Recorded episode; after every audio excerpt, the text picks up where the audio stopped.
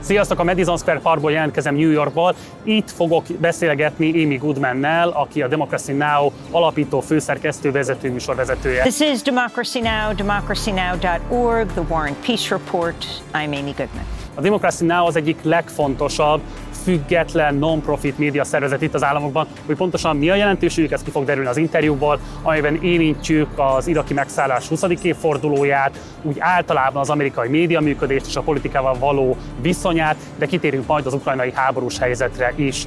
Kezdjük. Hello, Amy Goodman. Hi, it's great to be with you. Thank you very much for accepting this interview with me. Thanks a lot, really. I appreciate your time. I would like to start with uh, a question related to your book, which was published in 2016. It had the same title as your platform, Democracy Now! And I want to quote you because you said in your book that, to, that the main, main goal of Democracy Now! is to go to where the silence is and give voice to the movements that are shaping our world. Can the phrase uh, go to where the silence is be described as your journalistic mission statement. Yes, no question. Go to where the silence is. And you know, that often is not really silent. I mean, there are so many people organizing at the grassroots, but it just doesn't hit the corporate media radar. I think it's the role of independent media to bring out those voices. And I really do think that, like, those that are deeply concerned about war and peace, those who are concerned about the climate, those who are concerned about LGBTQ issues, those who are concerned about racial and economic and social justice, are not a fringe minority and they're not a silent majority, but they're the silenced majority, silenced by the corporate media, which is why we have to take the media back. I found it very important that you are emphasizing the importance of movements rather than single activists. You know, the focus of the media is often the president or a general fighting a war, but it's the movements. You can have leaders and movement appointed leaders, but it's the movements and the people willing to be arrested on the front lines that ultimately make change permanent that's why 90% of life and reporting is um, showing up, is being there. And you hear these eloquent voices and uh, describing conditions on the ground. That is the most authentic form of media, is showing how people live, showing what people are doing in their communities. In the United States, um, for so many years, most people didn't vote. People don't realize that in the rest of the world. Uh, we have a very low rate of voting, but people have been engaged, and it's important to see what people are engaged in. And the more you give voice to the grassroots, the more people will get involved, even in electoral politics, because they can see that they make a difference. And how do you explain that, uh, despite all of this uh, enormous effect of these movements. So they were widespread, they were popular, even among you know corporate media uh, they made coverage of Occupy Wall Street and they interviewed the leaders or the main activists of the movement. The movement was not capable of having um, serious impact of the government political decisions how they would handle the ongoing crisis. Why is that? I do think that movements make a difference, and I but I think it is uh, uh, it is slow. Um, it when you have, for example, the civil rights movement, when you, it is never fast enough when you have the Black Lives Matter movement, it makes an enormous difference and it inspires people, young people who are looking at the changing hue of Congress and who can be in Congress. Um, it takes time. And I think it's sped up when those voices are amplified on a show like Democracy Now! Look at the effect of the Black Lives Matter movement. Yes, George Floyd was murdered by police. Yes. And then after that, another person, another person, another person is murdered by the police. But the movement and the awareness um, continues to grow. I mean, it, you cannot change the world in one fell swoop. You can't achieve democracy once and for all. you have to fight for it every single day. You know, I think you have always faced accusations that you are most, more likely an activist rather than a journalist. How do you deal with the concept of activist journalism? Do you even think that activism and journalism can be two separated I mean, identities? To present the view of activists is not to be one of them yourself. Okay. Uh, if you present the view of the president, as the corporate media does all the time, quoting the president, Congress members, are the journalists presidential? Are the journalists congressional? No. But they're so busy presenting the view of the establishment. We have to show it all, to show the whole gamut. I'll give you an example. Uh, in 2016, that was the presidential race, but ultimately between Hillary Clinton and Donald Trump. And you had in North Dakota um, this remarkable movement. We'd never seen anything like this in the United States. Thousands of indigenous people rising up against the Dakota Access Pipeline that would cross their territory, go under the Missouri River, the longest river in North America. And they were concerned it would pollute the water of millions of people downstream. Um, they were taking on pipeline politics. They Yeah, were fighting for a that. sustainable planet. And we reported on it for a while. But then, I mean, when the presidential candidates were being questioned by the so called journalists, um, the moderators, they weren't asked one question about climate change. Forget whether they were asked about the standoff at Standing Rock. That's what it was Yeah. called. It was the Standing Rock Sioux about climate change, a key issue of our time. And so we felt we had to go out there, we had to show people what was happening on the ground, and through that, you see what's happening on the planet. And so we went there, uh, we showed the protests.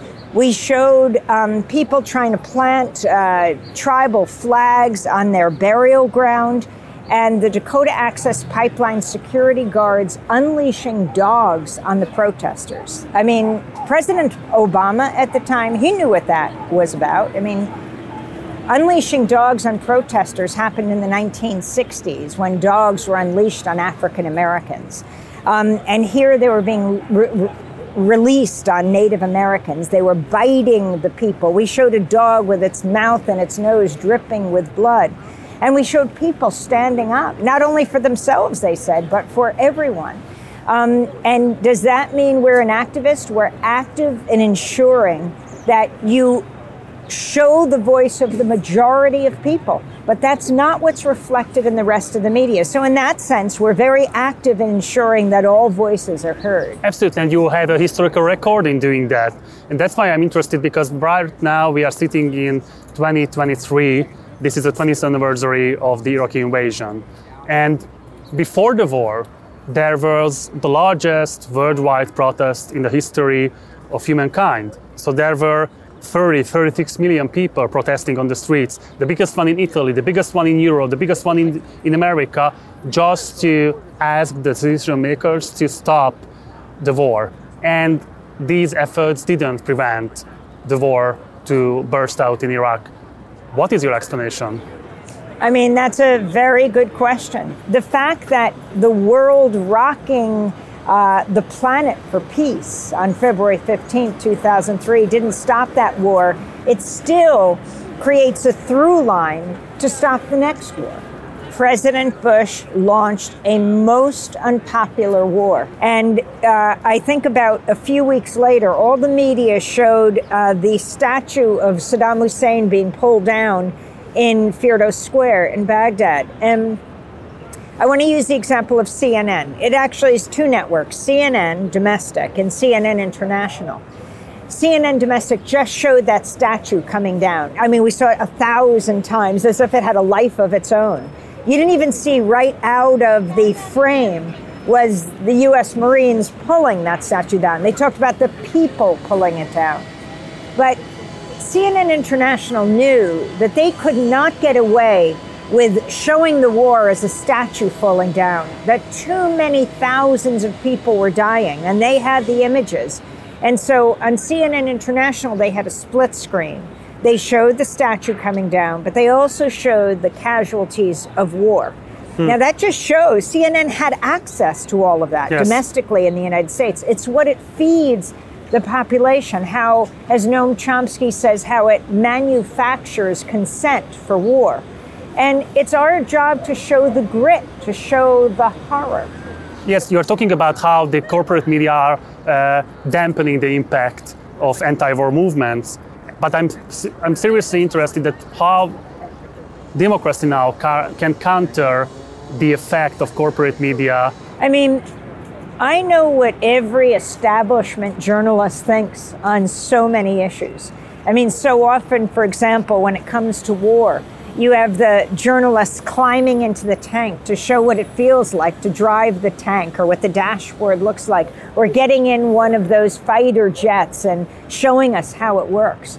But I think it's our job as journalists to be at the target end of where those bombs fall, uh, to show what it's like to be there on the ground.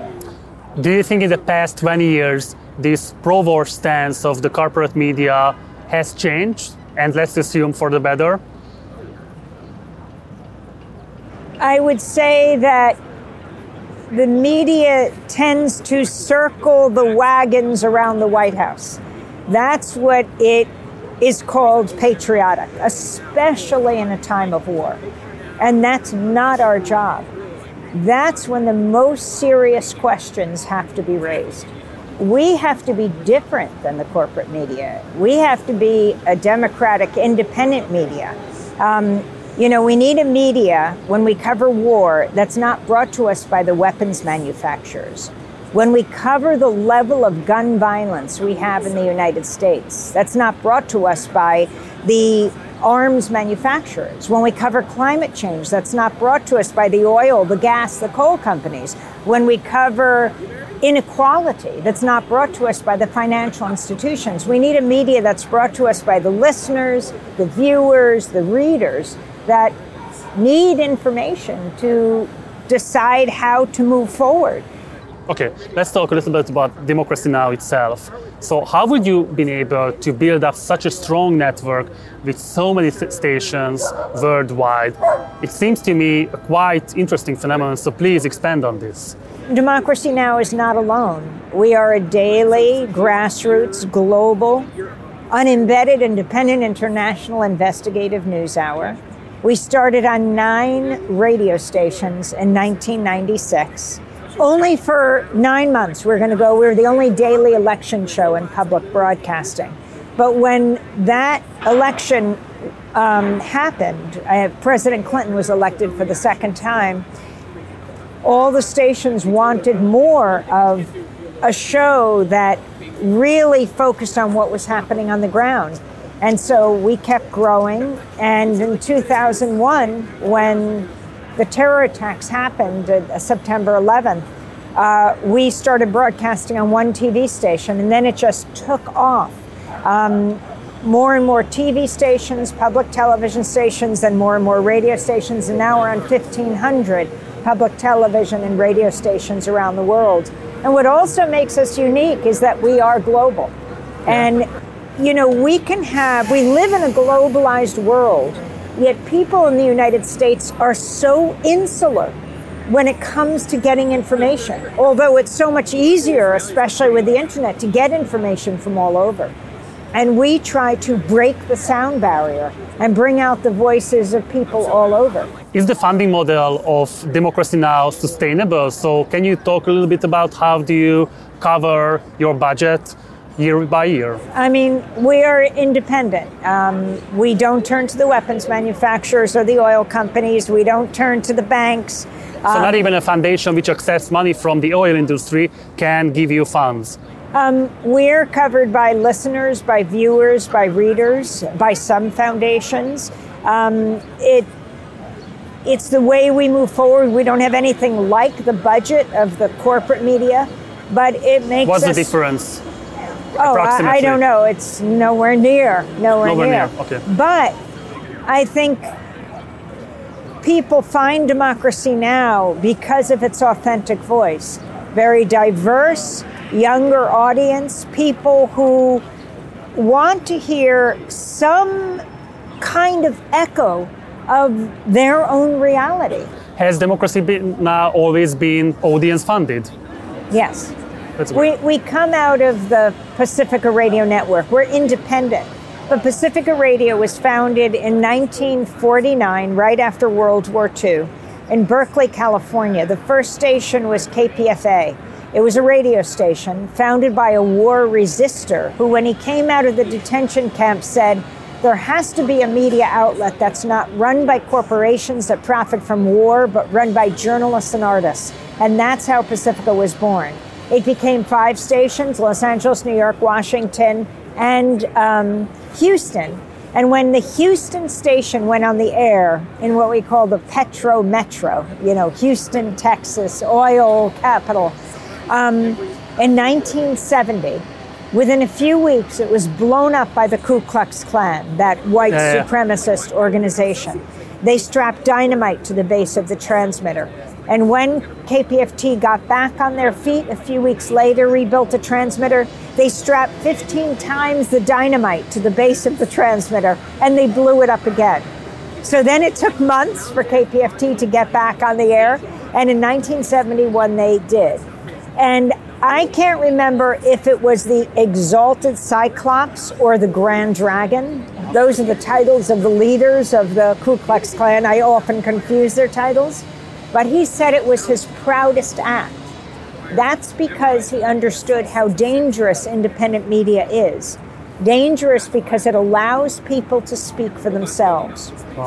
And when you hear someone speaking from their own experience, whether it's a Palestinian child or an Israeli grandmother, whether it is an uncle in Afghanistan or an aunt in Iraq, you say, That sounds like my aunt, my bubba, my baby. And you may not agree with the person, but it makes you much less likely that you'll want to destroy them. That understanding is the beginning of peace. I think the media can be the greatest force for peace on earth. Instead, it's all too often wielded as a weapon of war, which is why we have to take the media back. It's fascinating. How have you been able to reach your audience and build such a strong and committed community to sustain democracy now? Right now, it's for more than a quarter of a century. Yes. It's because it's been global from the beginning. Um, you know, when the networks are paying for their satellites, uh, we couldn't afford that. And so we were online from the beginning. The internet is free. And we were, you know, making available the show to radio stations. We used the internet to send it. Even the video, we perfected a way to send broadcast quality video through the internet.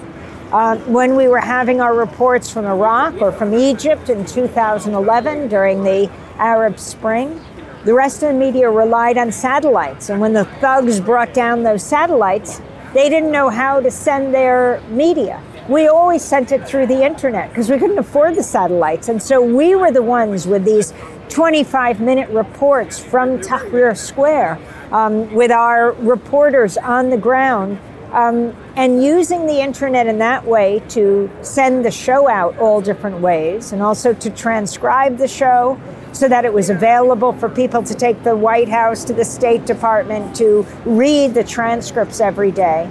In the same way, people could support Democracy Now! They could, you know, donate online at democracynow.org. And it just kept growing. And so as we went from nine stations to 1,500 stations, then people everywhere know how they can support um, this media outlet. So it's a public funded media. Do you consider Democracy Now! as public media?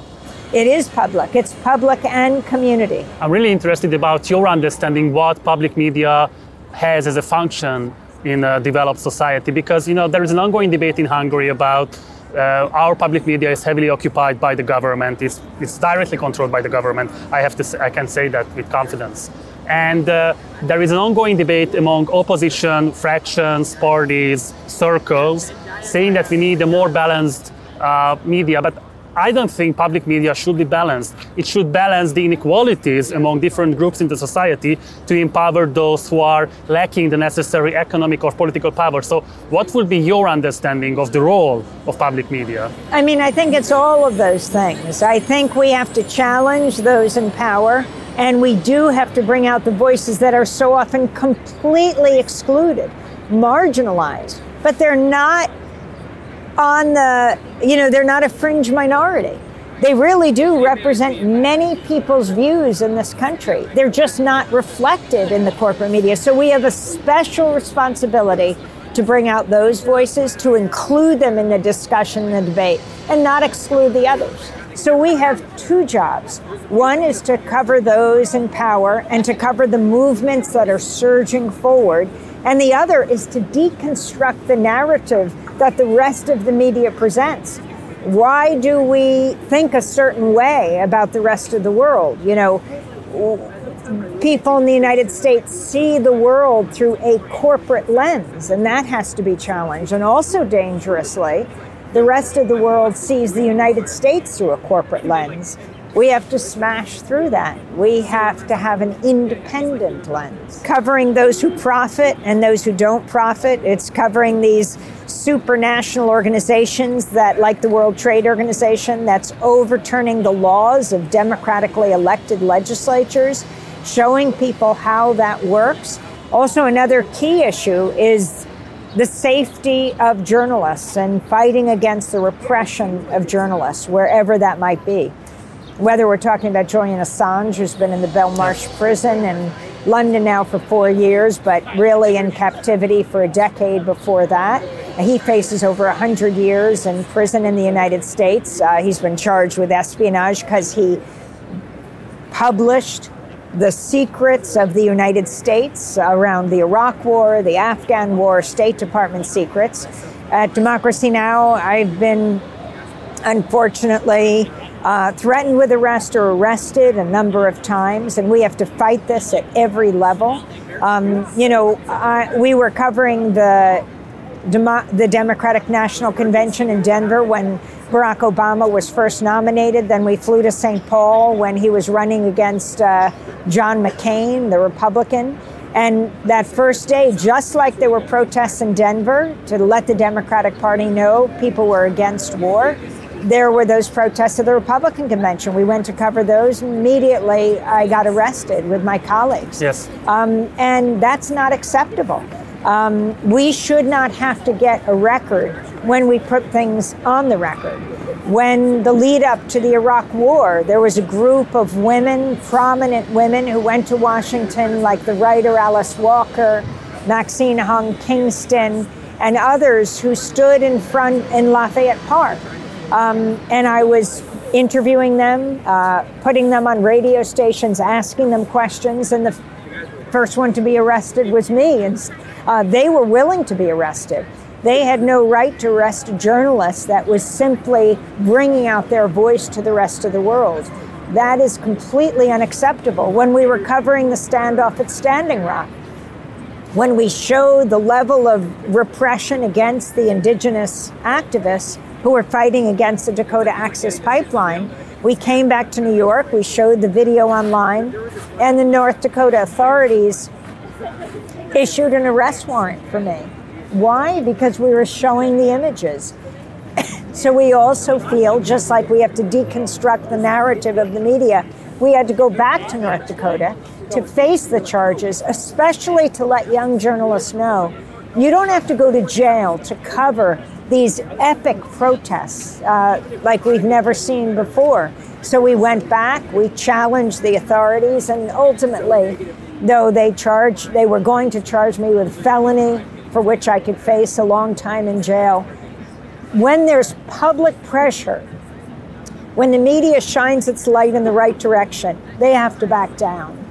I can say with confidence that you have a historical record, historical achievements uh, when you were covering anti-war movements, when you were giving platform to people who, who organized the Occupy Wall Street movement, or even when you provided a platform for the unheard voices everywhere in the world, from Afghanistan, from Iraq, from, from Asia, and so on. I can go on. Um, so that's why I think most people in Europe consider Democracy Now! as an anti capitalist platform. Do you consider yourself or Democracy Now! as anti capitalist, or are you just trying to counterbalance the enormous impact of corporate media and corporations in general on American society and worldwide society, let's say that? I mean, I think just giving voice to, as we do indigenous movements dealing with climate change, as we do giving voice to the anti war movement and a pro war media, we're giving voice to those who are questioning the impact of corporate capitalism. Yes, but what's common in all of these groups that they are victims of capitalism existing in America, existing in everywhere in the world. So that's why I'm asking that whether you would consider Democracy Now! as an anti-capitalist yeah. media platform. We're just a genuine journalistic platform that questions the power. And in the United States, that power is capitalist. And so to ask the key questions is our job, and then people can make up their own minds. Can I ask about your own political views? Um, I, I'm not sure what you mean. I'm, I'm, I'm asking this because I'm, I'm, I'm interested about what do you think should journalists, you know, explain their own political thoughts? Should they, you know, release the information to the public whether they voted for Democrats or Republicans? So do you think it's a kind of an information which is necessary for the public, or do you think it's an information which you should not like to reveal for the audience? I think our job is to be fair and to be accurate. It does not matter my point of view. What matters is that people fa- feel that they are accurately represented so that the general public can make up their mind. But do you think if you would reveal the information about your current political views, that would impeach your journalistic objectivity? I think that we're all entitled to our private views, but what counts for being a journalist is being fair, is being accurate, is reassessing things that we think about all the time based on new information. And at the end of our interview, just let's talk briefly about the war in Ukraine because I think it also has a great impact on your society. And I'm very interested about your view because you are covering the war uh, not just from the beginning, but even before. Uh, you had great, great shows on the events in the Maidan and all the Crimea um, installed situations. So I'm asking this that, in your view, has the American media been covering the war in Ukraine responsibly, or has it fallen back to the uncritical pro military patterns that it followed during the invasion of Iraq? Um, well, I definitely think the corporate media, um, again, surrounds the White House, circles the White House when it comes to war, and stops asking the critical questions right when they should be asking the critical questions. You know, wars end by negotiation. The question is how soon that negotiation happens.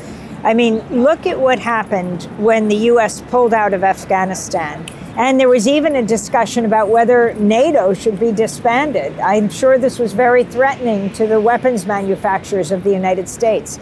Now they are experiencing a level of financial, um, a financial bonanza when it comes to the arming of the world right now, led by the United States. We have to be extremely critical we cannot afford, not just the United States, the world cannot afford a nuclear war.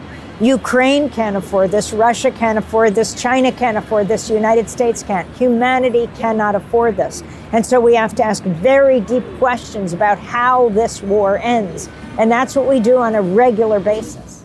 As a pacifist media workshop, how can you resolve the dilemma that while one cannot question that helping the Ukrainians is a moral duty, it is also highly problematic that this help mainly means delivering more weapons, which, besides generating profit for the military industrial complex, usually helps not end but prolong war. So, how can you handle such a delicate issue, such a delicate problem, which you have to do on the daily basis with your shows? I mean, we just deal with it every day by asking a wide uh, range of questions of a wide range of people and ensuring that Ukrainian voices are always also represented.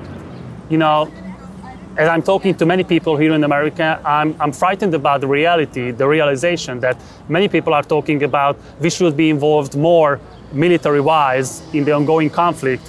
And I think, you know, being involved more military wise would not deliver any kind of a peace negotiation. Talking about peace is not being pro Russian. Um, you know, what Putin did, this brutal, illegal invasion Indeed. of Ukraine. Indeed um, must be challenged every minute. Uh, but right now, we're talking about the fate of the planet uh, when it comes to the possibility of an escalation uh, to a nuclear war. And that's why these questions are very serious. And um, in the end, they're about preserving life Ukrainian life, Russian life, everyone's lives. Okay. And my very last question you are 66 years old, you are young enough to be on screen for decades. Um, what is your plan? So, do you see yourself as a kind of uh, educator for upcoming new generations of journalism? Do you see yourself as a, I don't know, anchor? So, you would like to be on screen as long as possible. So, what are your future plans for the upcoming decades? I mean, I am deeply committed to independent media in a time of war, in a time of peace. At Democracy Now!, we are a place where young journalists come uh, to carry out a mission. I see journalism as a mission. It's not just a profession, it's not just a trade. It's essential to the functioning of a democratic society. And I hope we can do that for as long as possible, and future generations will continue it. And do you see democracy now as an institution which will be sustainable even without your personal presence Absolutely. and personal involvement? Absolutely. I hope so that it will carry on for centuries to come. And what will be your most important legacy in journalism? So, do you think Democracy Now! should be a worldwide entity? Do you think it would be the best if this would be, I don't know, worldwide media network and many Amy Goodman in Europe, in Africa, in Asia, in Latin America would do their own job? I think there are many journalists all over the world who deeply care uh, and understand that journalism is um, critical to the functioning of a democratic society. And I hope we can continue to build this platform so that it's a model everywhere for people to be able to speak for themselves and challenge those in power. Amy Goodman, thank you very much for your time and thanks for answering my questions. And good luck. And thank you. Thank you for your shows. Thank you for reports. Really, you are an enormous, great source of inspiration to me and to many, many people around the world. Thank well, you very thank much. you so much. Thanks a lot. Thank you.